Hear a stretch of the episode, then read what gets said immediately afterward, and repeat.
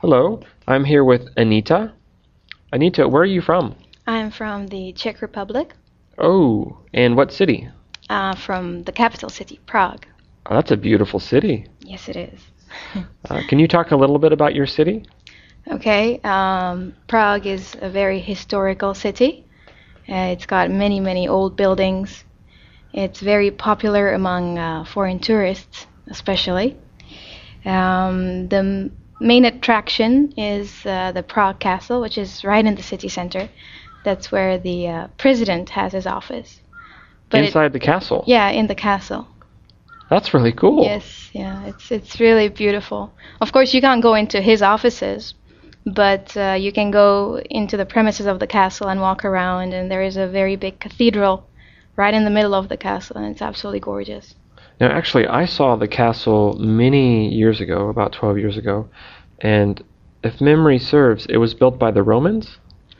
Or am I I'm wrong? not very good in history, so Oh, really? I'm sorry. Oh, okay. yeah, I- I am not don't sure know. if. I, mm. I'm probably way wrong.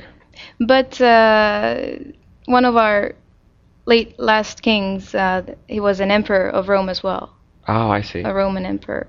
Ah, so maybe that's something it. to do with Rome. So- Anyway, somebody, somebody will probably write me now and, and tell me the history. Um, and there's also a really famous bridge, correct? the Charles Bridge, exactly. Mhm, Right. Charles Bridge. So it must be nice to be living in a city with so many beautiful buildings and history. It is, you know. I mean, um, of course, it depends where in the city you go, because the city center is the historical part. But when you go to the outskirts of the city, that's that's where it is. Um, that's where you get buildings from the communist era.